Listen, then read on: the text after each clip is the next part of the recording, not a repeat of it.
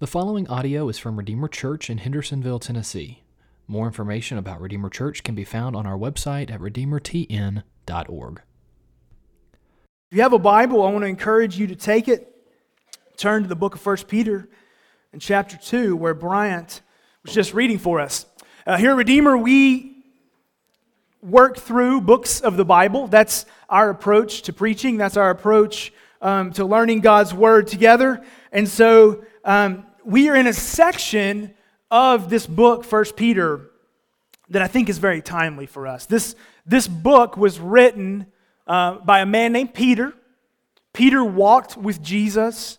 Peter was one of the, the followers of Jesus who was in his inner circle of sorts. Uh, Peter betrayed Jesus. Peter was restored by Jesus.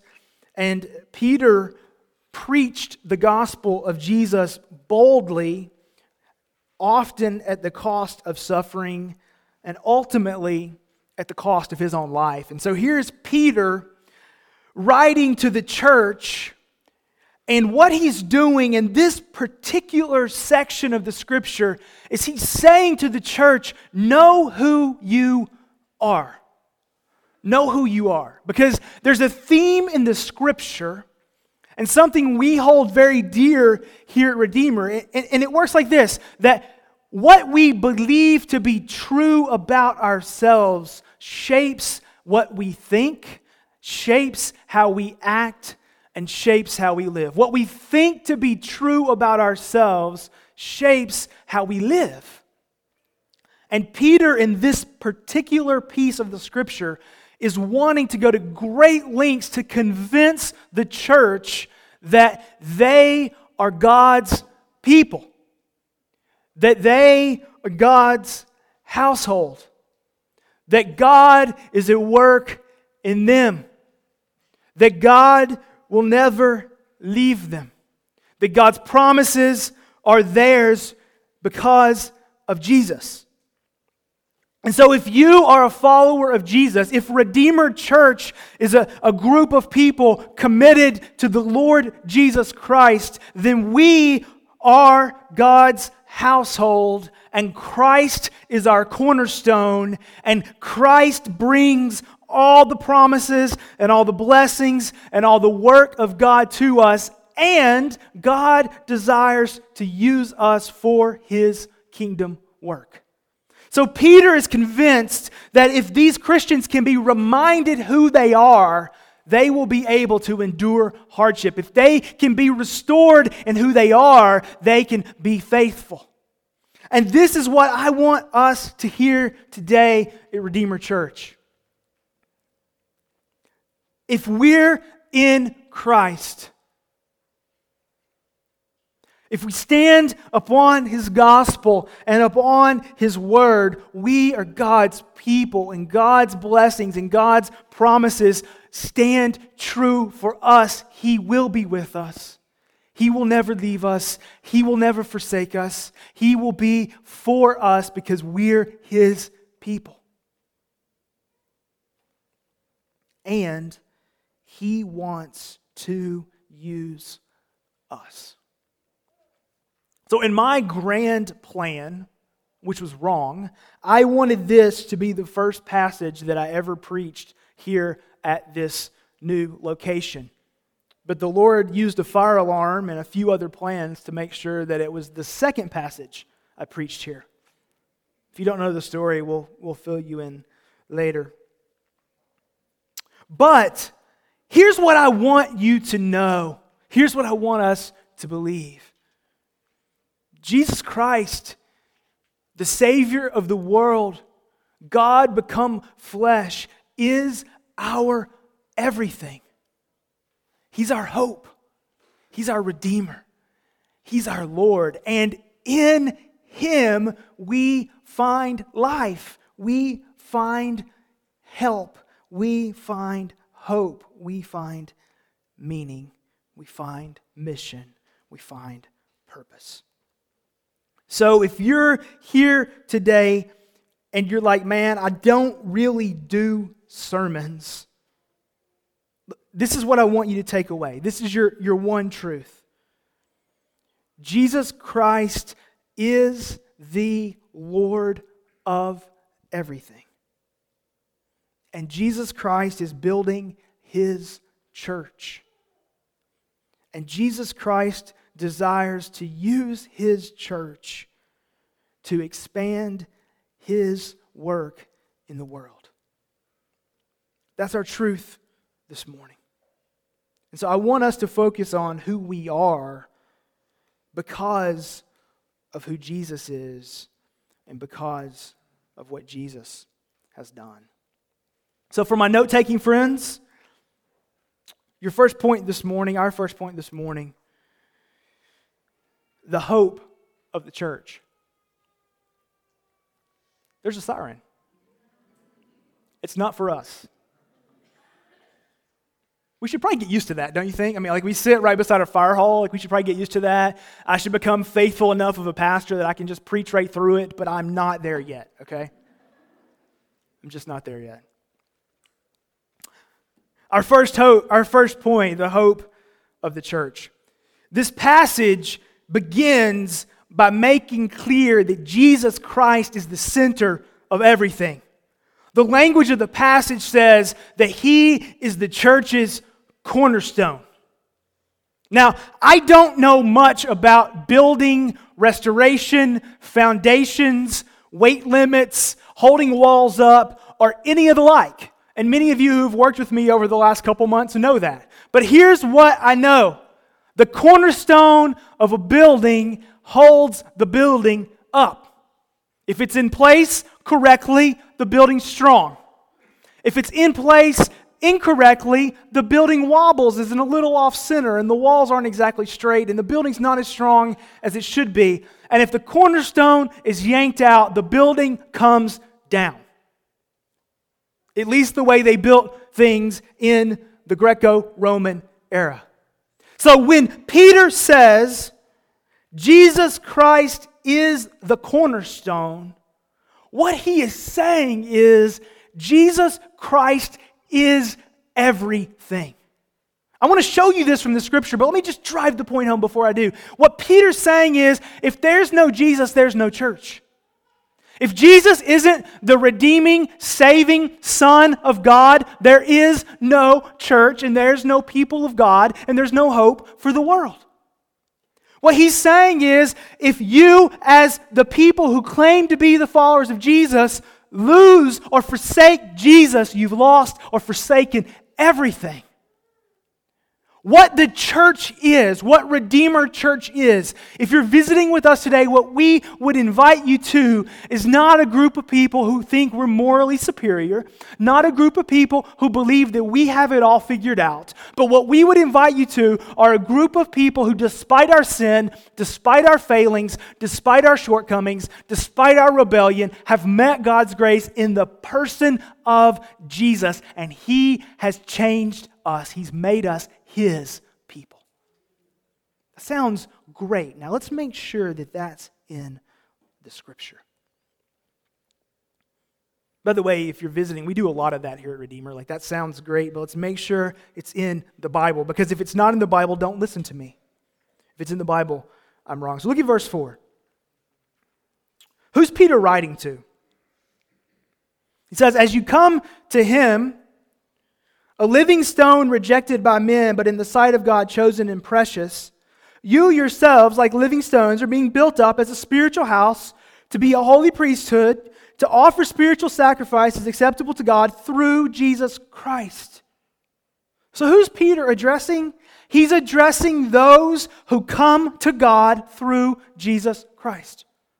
That's who's receiving this letter. That's who he's talking to. So, to put that in modern vernacular, he's writing to the church. And he's saying that in Jesus is your hope, and in Jesus is your identity. So, look what he says. He says, Jesus is the living stone. He is the stone of the house that gives life. He was rejected by men.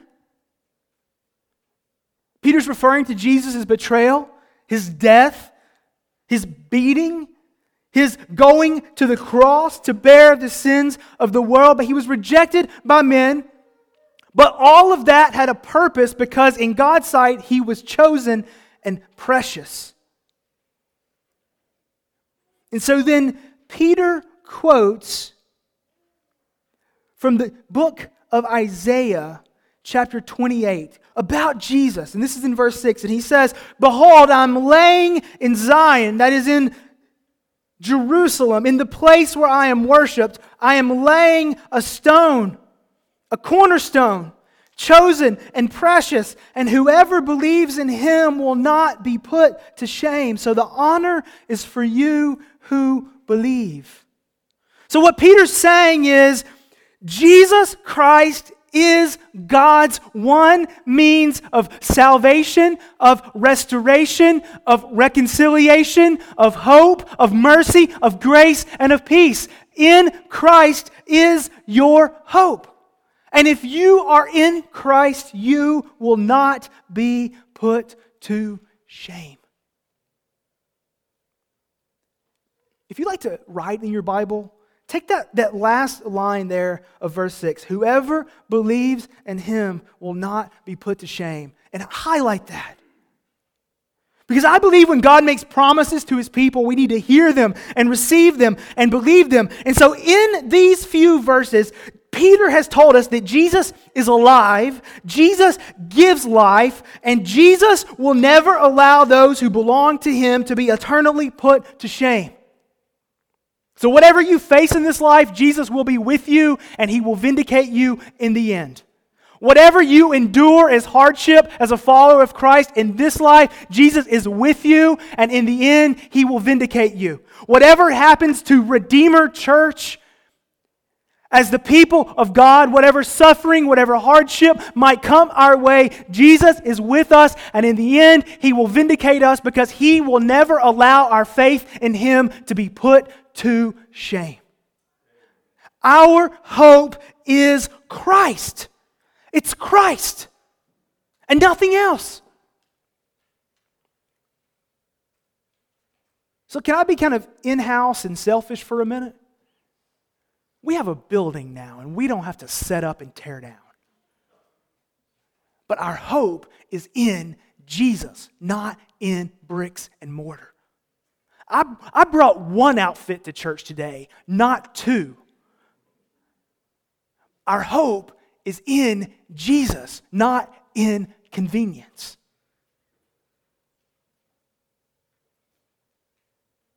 Our budget is closer to balancing than it's been in over a year and a half. And someone should say amen, but don't worry about it. Our hope is not in budgets and money and dollars and cents. Our hope is in Jesus. Last Sunday, we had the highest attendance we've ever had in the history of Redeemer. But our hope is not in earthly, tangible joy. By the way, if you're visiting, we're so glad you're here. Don't mistake this statement, okay? But our hope is not in numbers that we can report to some spreadsheet somewhere. Our hope is in the Savior of the world who works through people who gather in His name. Last Sunday, we broke the, 200, the mythical 200 barrier, the one that you're not supposed to be able to break, the one that supposedly puts you in the top 20% of churches in America. That's just a laughable joke, isn't it? Like, look around. We're the top. Anyway, but our hope is not in such accolades. Our hope is in Jesus. Because you can have the best buildings, you can have the best brick and mortar, you can have the best shuttle van driver known to man. Thank you, Kyle Morris. Thank you, Brian Caldwell. You, you can be one of the best. Come, come, we need you. But you can have the best shuttle van driver. You can have the most comfortable chairs. You can have the best paint in the hallway. You can have a balanced budget. You can have money in the bank. You can have bottoms in seats. You can break attendance records. But if you don't have Jesus, it's all a sham because the Titans have all of that. And so do the Predators. And the Sounds wish they did.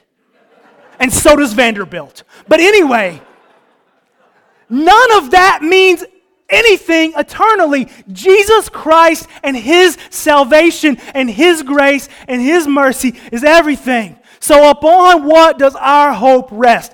Jesus. freedom from sin, freedom from bondage and decay, freedom from this world being our home. That's our hope. And that, friends, is what we invite you to. Often, guys who preach the gospel are viewed as hateful, sweaty, arrogant bigots. I'm sweaty. I want to retract all the other ones, though, okay? Listen, this is our hope.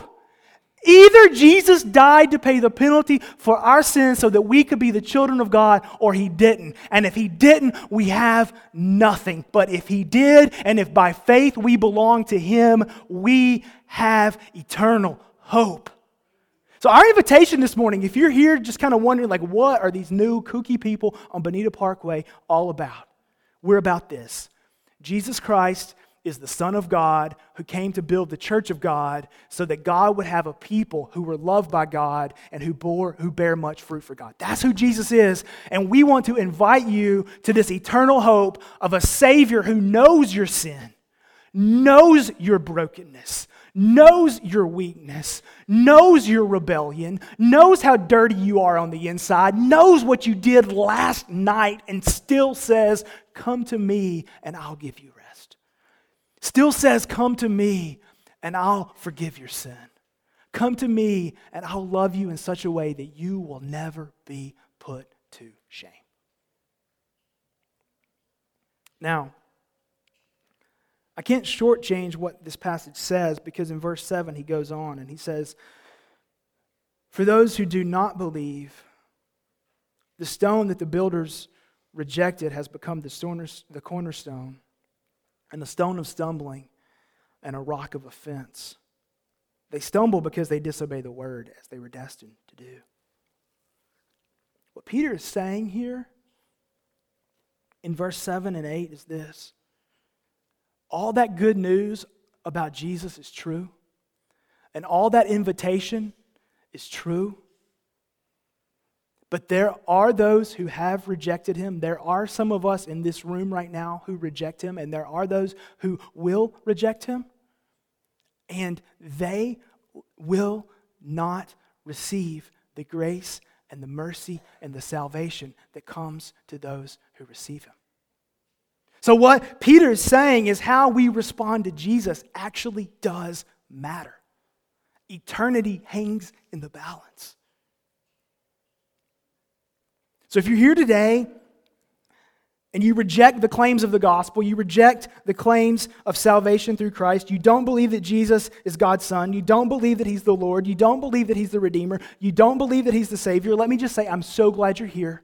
And I hope that in verse 6, 7, and 8, you hear an invitation come to Him, and He'll never put you to shame. But don't treat Him trivially, and don't reject Him because there is an eternity that hangs in the balance. The hope of the church is that Jesus Christ is the Lord. And if you're wondering, why do you th- think Peter put verses 7 and 8 in there? I think you have to remember this. The people who received this letter were suffering at the hands of those who rejected Jesus. The people who received this letter were enduring hardship because of their faith in Jesus. And Peter, it's as if he's saying, Remember the one that you believed in? Remember the hope that comes through him? He knows those who reject him. He knew that they would reject him from the foundation of the world, and it does not set his plan aside at all. You need not despair because there are those who reject Christ. The truth of the identity and the work of Jesus does not hang in the balance by the number of people that accept or reject him. It's not as if the more popular Jesus is, the more true he is.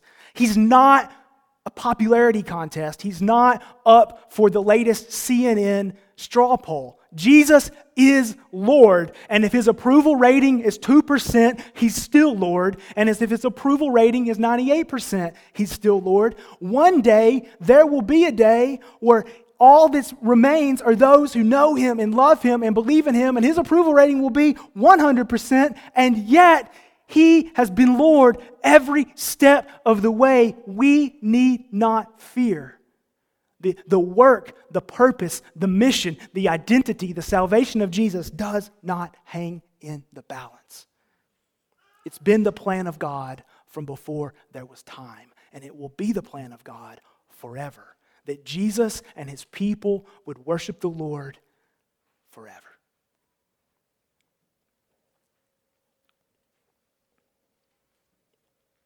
So before we leave this section, just, just hear these two truths one more time.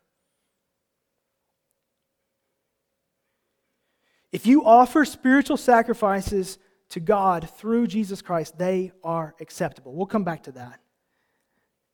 And if we're in Christ, He will not allow us to be put to shame. Our hope is in Jesus. So, if you'd like to know more about who Christ is, the claims of his gospel, I would love to be honored to talk with you about that. Someone sitting beside you today, you can say, Hey, can we talk about who Jesus is? I'd love to go to lunch. I'd love to go to breakfast. I'd love to have coffee. I'd love to just sit down and talk about the claims of Christ and what they mean. But if our hope is Christ, what does this mean for us? How does this shape who we are? And so that leads to our second point this morning the identity of the church. In this section, Peter is working really, really hard to fill these Christians up with identity statements. Statements not of who they ought to be, but of who they are. Because I, as I said, throughout the scripture, we see this, this theme that our actions spring from what we believe to be true about ourselves Let's see if I can demonstrate this. Yesterday, when it was about 120 degrees outside in the late afternoon, I was playing baseball with some kids in my neighborhood. My kids, some other kids. And in the middle of the game, one of the little boys just disappeared, just walked away. And I said, Hey, buddy, where are you going? Like, like I had to yell it because he was like 100 feet away. But I said, I said, Hey, buddy, where are you going? And he said, he turned around and he, again, not angrily, but projected his voice back and said, I'm terrible at baseball and I'll never be good. And turned around and walked off. Faster than I could catch up with. Now, you know why that makes me sad? Because as long as he believes that's true, he never will perform or behave any differently. Right? And we all know that about ourselves. So I don't care if you like baseball or not, but let the illustration sit. How many of us say things, identity statements about ourselves that prevent us from being the people that Jesus saved us to be? I'm too unclean. I've sinned too much. How many of us project identity statements onto the church that prevent us from being who Jesus desires us to be. We're too small. Nobody there really loves Jesus. That place is just a bunch of hypocrites. See, I think what we believe to be true about ourselves will impact how we behave, how we live, what we think, what we do. So, hear what Peter says. He says, if you belong to Jesus, you are, verse 9, a chosen race. And I don't want to get all divisive about how predestined we are or we are not. But when the Bible says chosen, what it means is God set his love on you, and that's intended to comfort you because your identity in Christ doesn't depend upon your ability to stay in Christ. It depends upon the grace of God, which never fails. You are a chosen race. We are the people of God because He wants us to be His people. Yes, we believe. Yes, we have faith. Yes, we participate. Yes, we joyfully think He's the Lord. But His affection draws us. And no matter who rejects Him, His people are kept by Him. Peter says, You are a chosen race. Everyone who's in Christ is part of God's people whom he will keep. A royal priesthood. A royal priesthood. Those who faithfully represent Jesus, who represent God, who stand before God and represent Him to the world. We are royal priesthood. We can hear the words of God. We can believe the words of God. We are a royal priesthood, a holy nation, a people devoted to Jesus Christ, a people for his own possession. I think the cry of my generation and of that millennial generation just under me is that we all want to belong somewhere. We all want to believe that we fit, that we found our place, that our shoe has found its right mold. And Peter says, Look, in Christ you belong to God. You are his own possession. He loves you, He cares for you, you belong to Him. Verse 10 You once were not a people, but now you are God's people. In Christ, we are the people of God. Once you had not received mercy, but now you've received mercy. We are the recipients of God's mercy. I don't know, man. Maybe that just sounds like a bunch of religious gobbledygook.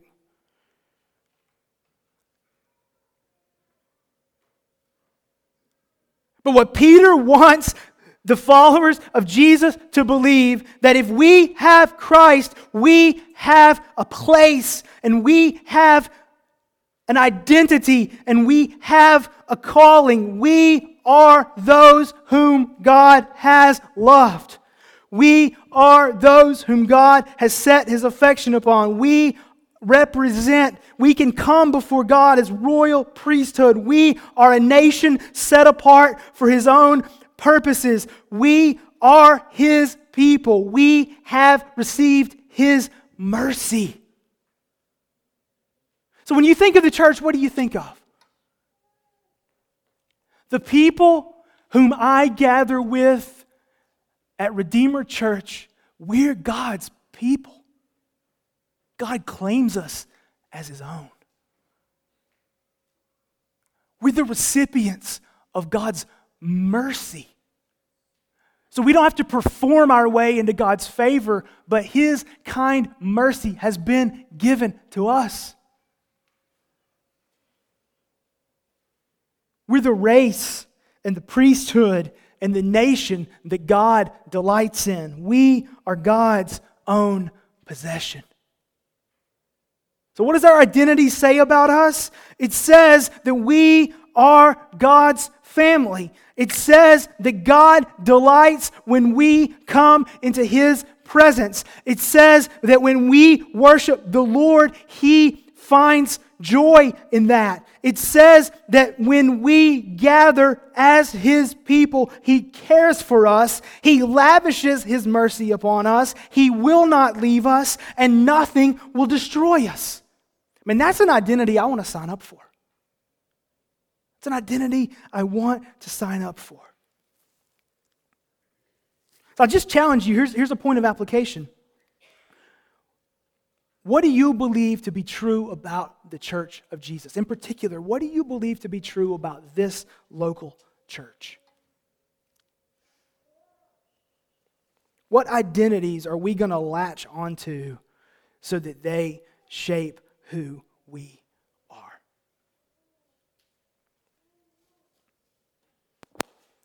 So that all leads to the third point the work of the church. If knowing who we are shapes how we live, then what are the things that the Lord wants us to be busy doing? If we are the people of God, if we are the household of God, what are the things that God wants us to be busy doing? I'll give you three things, and then we'll look at it in the scripture. He wants us to be busy worshiping Him.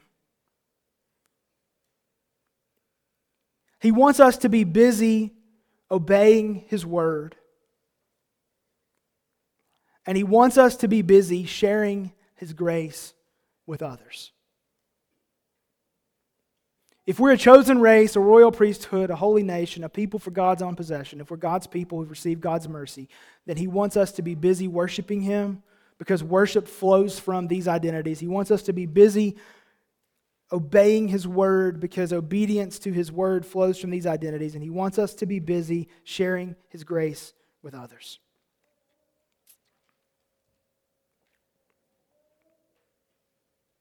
Verse 5 You yourselves, like living stones, are being built up as a spiritual house to be a holy priesthood, to offer sacrifices acceptable to God through Jesus Christ. What does that mean? It means that our worship through the work of the Holy Spirit, which brings us to Christ, our worship makes is acceptable to God.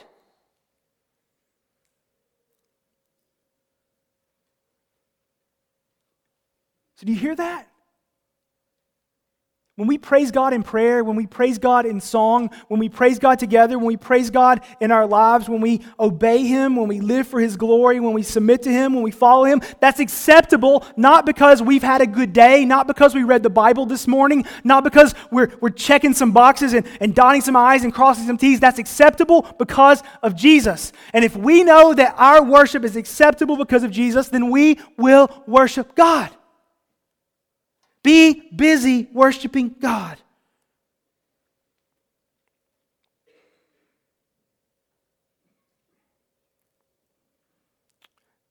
Be busy obeying His word. When Peter talks about offering spiritual sacrifices, I don't think he's just talking about coming to worship. But I think he's talking about how we live our lives. I think he's talking about how we live our lives together and when we're scattered out. I think he's talking about what we do. And when what we do is in line with what God desires and we do it through faith in Jesus, it's acceptable as worship to God. So let's be a people who try to, in our families, in our work, in our neighborhoods, on our athletic teams, in our extracurricular activities, and how we spend our money. And in all that we do, let's be a people who are devoted to being radically biblical through faith in Jesus because we know that that is acceptable to God. We don't have to be special people for God to receive our lives as acceptable worship. We come through Jesus, we align with His Word, He receives he delights. Third, if we know who we are in Christ, we will be busy sharing His grace. If we know who we are in Christ, we'll be busy sharing His grace. Look at verse 9 again. You're a chosen race, a royal priesthood, a holy nation, a people for His own possession. Why? That you may proclaim the excellencies of Him who called you out of darkness into his marvelous light. To whom do we proclaim the excellencies of God through Christ? To everyone. To everyone. We proclaim them in the church and we proclaim them outside the church. We proclaim them here, there, and everywhere. We proclaim them when we're gathered and when we're scattered. We proclaim the grace of God everywhere because we are a people of mercy and not a people of earning God's favor. We're a people of mercy and not a people of performance. So God has set us apart as a chosen race and a royal priesthood and a holy nation so that we would proclaim his excellencies, so that we would extol and honor him. So it is the purpose of God that our lives would be filled with worship, with biblical obedience, and with sharing God's grace. It is what God has for his church. He wants us to be holy people who glorify Him in everything. He wants us to be children of mercy who have a purpose to proclaim His great mercy. Now, I have been a pastor long enough to know that when I start talking about proclaiming God's mercy, you all shut down. No, nope, not me, don't do that. I don't have that gift. I can't hang out with lost people because I'm too, I gotta, I gotta keep my, my family clean and pure. I don't have that gift of, of sharing the gospel. Somebody else got to do that. God could never use us to help people meet Jesus. That, that's, just not, that's just not how it works.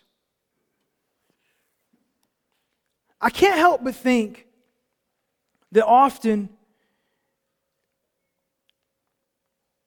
we bail on things that God delights to do through us because we're like the little boy I played baseball with yesterday. I can't do this, and God will never use me. So I'm out. But hear what Peter says You're a chosen race and a royal priesthood and a people for God's own possession because God knew from before the foundation of the world that you could be one who extols his great grace by how you live and what you say and what you speak.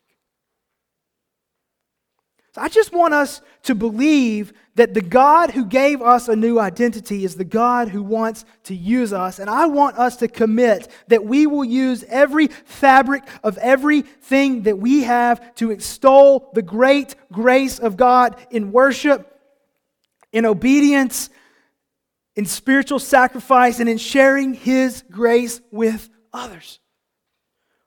Remember the last line of this passage. You once were not a people, but now you are. Do you hear what that's saying? People who aren't God's people become God's people through Jesus. You once had not received mercy, but now you've received mercy. It is the plan of God and the work of God to build his kingdom and to build his church by showing his mercy to those who haven't received us, received his mercy. And how are they going to receive it? Through we who have, who extol his greatness. So I'm challenging you. I'm challenging you. Will you join us in becoming a people who, in our personal lives, in our corporate witness, and in the things we do right here on this piece of property facing into this piece of Hendersonville, we extol the excellencies of Jesus? Will you commit to join us in that? Will you commit to believe that God desires to use us in that endeavor? I think He does. I think He does. I think it would be the joy of God to see people meet Christ through Redeemer Church. I think it would be the joy of God to see your neighbors meet Christ through your witness to Him. I think it would be the joy of God for tons of little boys and little girls to hear the gospel of Jesus during vacation Bible school in eight days and nine days and 10 days and 11 days and 12 days and hear of Christ and believe. I think that would be the joy of God. And what Peter seems to be saying is that, that when God uses us in the ways that only God can use us to extol the greatness of God, that is, is, is something that spurs us forward.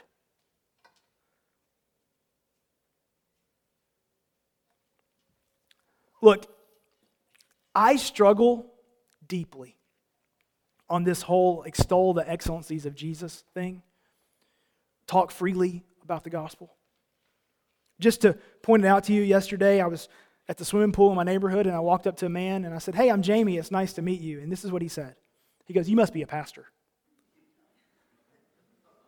I'm like, I don't even have a shirt on. I, my t shirt can't say, like, I'm a pastor. And I thought, wow. And so we had a nice conversation and, and, and we walked away, and I went,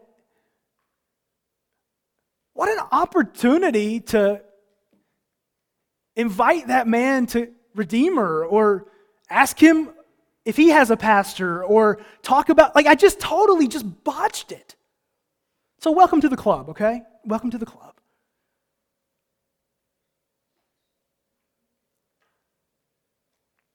But I believe that God wants to use the little things and the little expression of His corporate work in this group of people for others to meet Jesus. So I had a text message this week, and this is how it ended. And I, and I want you to hear this as an encouragement of how God works. Okay? Had a text message this week, and it said, well, so some young life folks went on a hiking trip. And earlier this week, I heard that someone gave his life to Christ on that hiking trip. And I was like, that's awesome. Several of Redeemer people were on that hiking trip. But then I got a text message this week that connected it back to the life of Redeemer. Hey, we were on the mountain and we felt like we needed to call these kids to think about the gospel. So we took something that you said once in a sermon about Ephesians 2, and we had them meditate on Ephesians 2 overnight and like insert their name into all those passages. And so I'm just sitting there and I'm going, all right, so something that I don't even remember saying, somebody remembered. The Spirit brought it to their mind on a mountain in Colorado at the right time. Some kids did that and later in the week, someone confessed their sin and believed in Jesus. Yeah, amen. But please don't think I'm like some exemplary pastor. I've already told you how I fail over here. But if that story doesn't convey that God uses God's people to extol God's salvation, I don't know what will convince us of that. Right? Isn't that what we should take away from that? I think that's what we should take away from that. So be encouraged that God wants to use us, we who are his chosen race, to tell of his excellencies everywhere we go. And let's believe that so much. Let's believe that it's our identity so much that we act upon it. Father, I pray earnestly.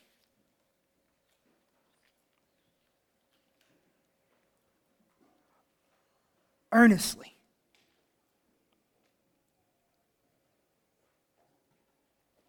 that you would come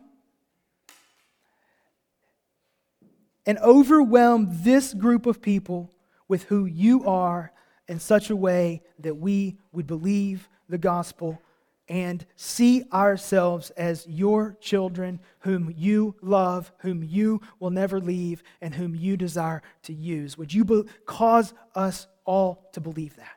Wherever we need to enter in, if it's entering in by confessing faith for the first time, Lord, do that. If it's entering in by choosing to believe what you say is true and aligning with your will, then do that. If it's entering in by believing that you desire to use us because of who we are, then do that. Father, I'm pleading with you to work. I'm pleading with you to work powerfully in this room now. And I'm pleading all of this in the name of Christ. Amen.